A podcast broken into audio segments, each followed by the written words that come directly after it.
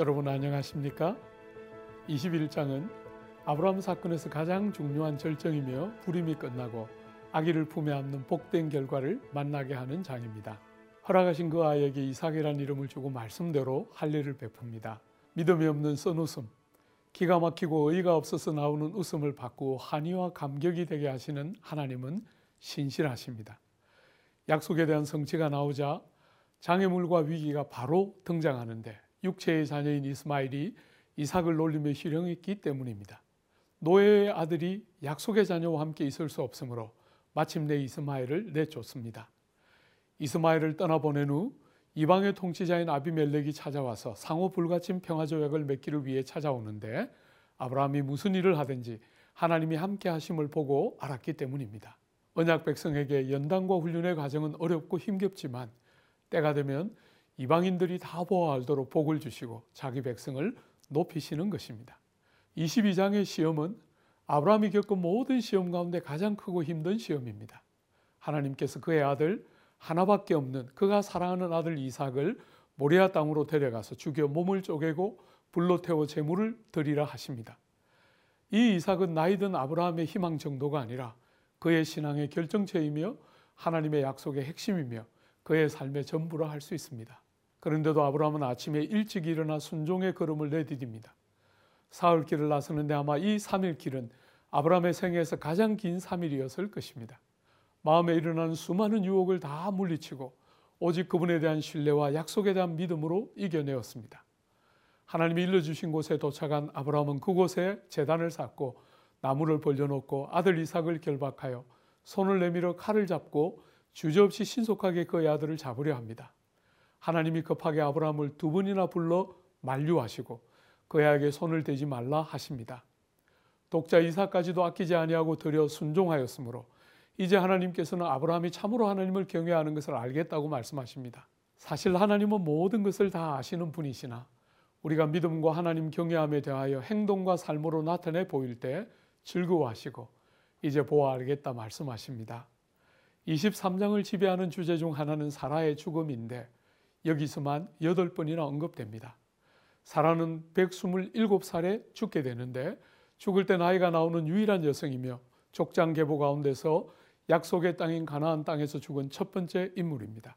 사라의 매장지를 사야 했는데 비록 약속의 땅에 있기는 했지만 여전히 하나님의 약속을 기다리며 살아야 했던 아브라함의 믿음을 보여주고 동시에 가나안 땅 마므레 앞 막벨라구를 얻음으로 약속의 땅을 처음으로 소유하는 언약의 실현이 이루어지고 있음을 강조합니다. 자, 그러면 창세기 21장부터 23장까지 읽겠습니다. 제 21장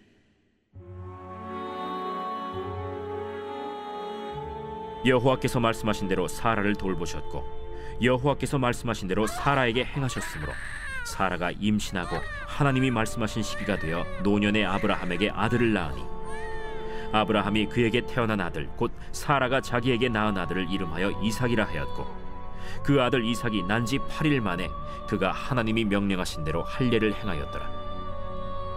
아브라함이 그의 아들 이삭이 그에게 태어날 때에 백세라 사라가 이르되 하나님이 나를 웃게 하시니 듣는 자가 다 나와 함께 웃으리로다. 사라가 자식들을 젖먹이겠다고 누가 아브라함에게 말하였으리요마는 아브라함의 노경에 내가 아들을 낳았도다. 아이가 자람에 젖을 떼고 이삭이 젖을 떼는 날에 아브라함이 큰 잔치를 베풀었더라. 사라가 본즉 아브라함의 아들 애굽 여인 하갈의 아들이 이삭을 놀리는지라 그가 아브라함에게 이르되 이 여종과 그 아들을 내쫓으라. 이 종의 아들은 내 아들 이삭과 함께 기업을 얻지 못하리라.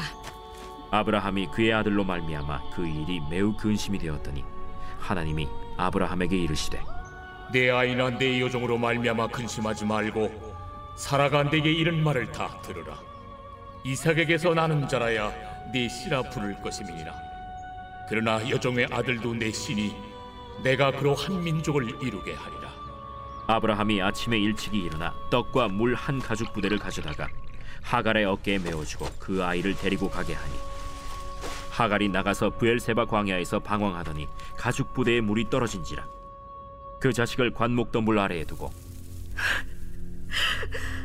아이가 죽는 것을 참아 보지 못하겠다. 하고 화살 한바탕 거리 떨어져 마주 앉아 바라보며 소리내어 우니 하나님이 그 어린아이의 소리를 들으셨으므로 하나님의 사자가 하늘에서부터 하갈을 불러 이르시되 하가라 무슨 일이냐? 두려워하지 말라. 하나님이 저기 있는 아이의 소리를 들으셨나니 일어나 아이를 일으켜 내 손으로 붙들라. 그가 큰 민족을 이루게 하리라 하나님이 하갈의 눈을 밝히셨으므로 샘물을 보고 가서 가죽 부대에 물을 채우다가 그 아이에게 마시게 하였더라. 하나님이 그 아이와 함께 계심에 그가 장성하여 광야에서 거주하며 활 쏘는 자가 되었더니 그가 바란 광야에 거주할 때 그의 어머니가 그를 위하여 애굽 땅에서 아내를 얻어 주었더라. 그때 아비멜렉과 그 군대 장관 비골이 아브라함에게 말하여 이르되 내가 무슨 일을 하든지 하나님이 너와 함께 계시도다. 그런즉 너는 나와 내 아들과 내 손자에게 거짓되이 행하지 아니하기를 이제 여기서 하나님을 가리켜 내게 맹세하라. 내가 내게 후대한 대로 너도 나와 내가 머무는 이 땅에 행할 것이니라. 내가 맹세하리라. 아비멜렉의 종들이 아브라함의 우물을 빼앗은 일에 관하여 아브라함이 아비멜렉을 책망하매 누가 그리하였는지 내가 알지 못하노라. 너도 내게 알리지 아니하였고 나도 듣지 못하였더니 오늘에야 들었노라. 아브라함이 양과 소를 가져다가 아비멜렉에게 주고 두 사람이 서로 언약을 세우니라 아브라함이 일곱 암양 새끼를 따로 놓으니 아비멜렉이 아브라함에게 이르되 이 일곱 암양 새끼를 따로 놓으면 어찜이냐? 너는 내 손에서 이 암양 새끼 일곱을 받아 내가 이 우물 판 증거를 삼으라. 두 사람이 거기서 서로 맹세하였으므로 그곳을 부엘세바라 이름하였더라 그들이 부엘세바에서 언약을 세우매 아비멜렉과 그 군대 장관 비골은 떠나 블레셋 사람의 땅으로 돌아갔고 아브라함은 부엘세바에 에셀나무를 심고 거기서 영원하신 여호와의 이름을 불렀으며 그가 블레셋 사람의 땅에서 여러 날을 지냈더라.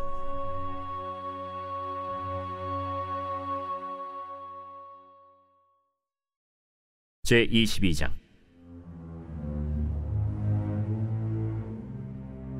그 일 후에 하나님이 아브라함을 시험하시려고 그를 부르시되 아브라함아 내가 여기 있나이다.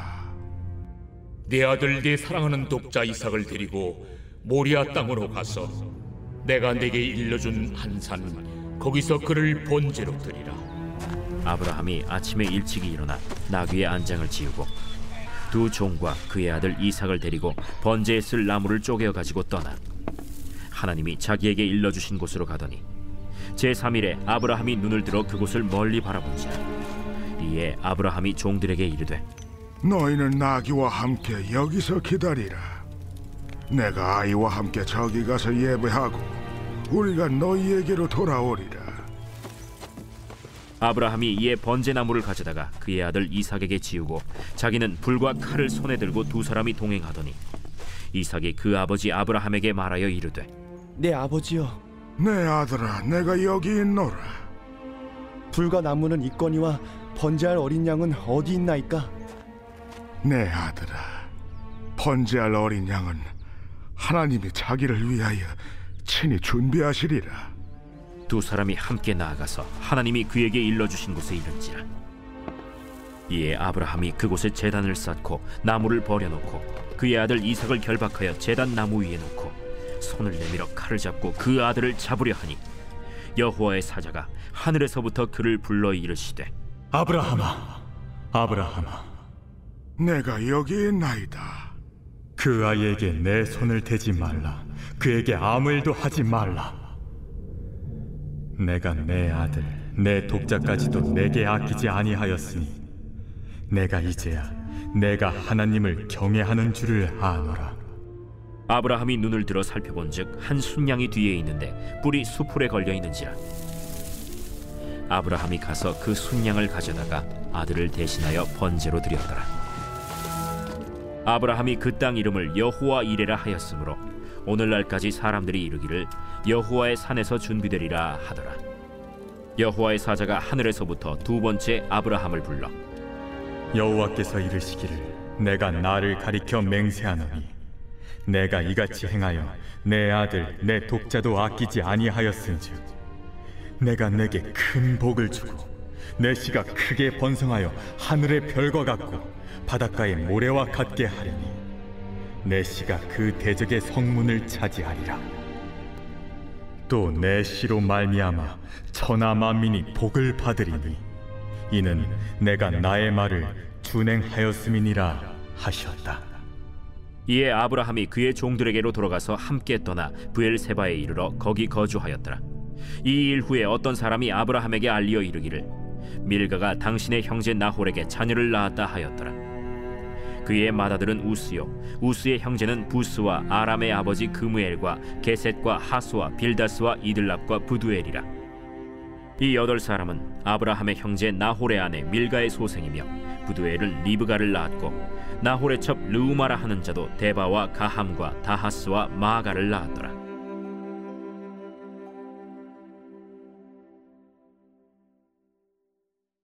제 23장 사라가 127세를 살았으니 이것이 곧 사라가 누린 햇수라. 사라가 가나안 땅 헤브론 곧 기럇 아르바에서 죽음에 아브라함이 들어가서 사라를 위하여 슬퍼하며 애통하다가 그 시신 앞에서 일어나 나가서 헷 족속에게 말하여 이르되 나는 당신들 중에 나그네요 거류하는 자이니 당신들 중에서 내게 매장할 소유지를 주어 내가 나의 죽은 자를 내 앞에서 내어다가 장사하게 하시오 헷 족속이 아브라함에게 대답하여 이르되 내 주여 들으소서. 당신은 우리 가운데 있는 하나님이 세우신 지도자이시니 우리 묘실 중에서 좋은 것을 택하여 당신의 죽은 자를 장사하소서. 우리 중에서 자기 묘실에 당신의 죽은 자 장사함을 금할 자가 없으리이다. 아브라함이 일어나 그 땅 주민 헷 족속을 향하여 몸을 굽히고 그들에게 말하여 이르되 나로 나의 죽은 자를 내 앞에서 내어다가 장사하게 하는 일이 당신들의 뜻일진데 내 말을 듣고 나를 위하여 소할의 아들 에브론에게 구하여 그가 그의 판머리에 있는 그의 막벨라 굴을 내게 주도록 하되 충분한 대가를 받고 그 굴을 내게 주어 당신들 중에서 매장할 소유지가 되게 하기를 원하노라. 에브론이 헷 족속 중에 앉아 있더니 그가 헷 족속 곧 성문에 들어온 모든 자가 듣는 데서 아브라함에게 대답하여 이르되 내 주여 그리 마시고 내 말을 들으소서 내가 그 밭을 당신에게 드리고 그 속의 굴도 내가 당신에게 드리되 내가 내 동족 앞에서 당신에게 드리오니 당신의 죽은 자를 장사하소서 아브라함이 이에 그 땅의 백성 앞에서 몸을 굽히고 그 땅의 백성이 듣는 데서 에브론에게 말하여 이르되 당신이 합당히 여기면 청하건대 내 말을 들으시오. 내가 그 밭값을 당신에게 주리니 당신은 내게서 받으시오. 내가 나의 죽은 자를 거기 장사하겠노라. 에브론이 아브라함에게 대답하여 이르되 내 주여 내 말을 들으소서 땅값은 은 400세겔이나 그것이 나와 당신 사이에 무슨 문제가 되리이까? 당신의 죽은 자를 장사하소서. 아브라함이 에브론의 말을 따라 에브론이 헷 족속이 듣는 데서 말한 대로 상인이 통용하는 은 400세겔을 달아 에브론에게 주었더니 마므레 앞 막벨라에 있는 에브론의 밭 곧 그 밭과 거기에 속한 굴과 그 밭과 그 주위에 둘린 모든 나무가 성문에 들어온 모든 해족속이 보는 데서 아브라함의 소유로 확정된지라. 그 후에 아브라함이 그 안에 사라를 가나안 땅 마므레 앞 막벨라 밭 굴에 장사하였더라. 마므레는 곧 헤브론이라. 이와 같이 그 밭과 거기에 속한 굴이 해족속으로부터 아브라함이 매장할 소유지로 확정되었더라.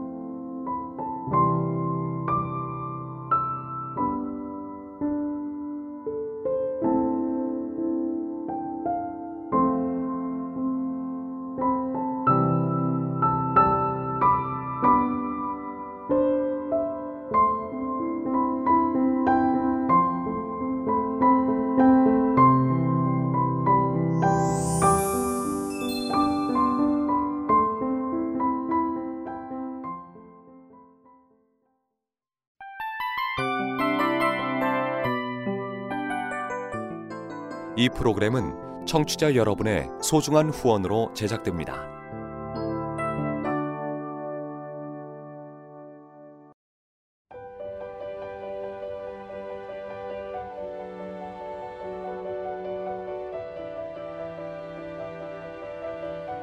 세상에는 수많은 교회들이 있지만 더 깊이 있는 말씀 강해를 찾기 위해 크기로만 교회를 선정하지 않습니다. 보다 좋은 영적 콘텐츠를 더 많이 나누기 위해 방송비를 받지 않습니다. 1년 365일 복음만 전하고 싶어서 우리는 광고를 하지 않습니다. 온누리의 복음을 땅끝까지 CGN TV와 함께 땅끝 선교사가 되주세요.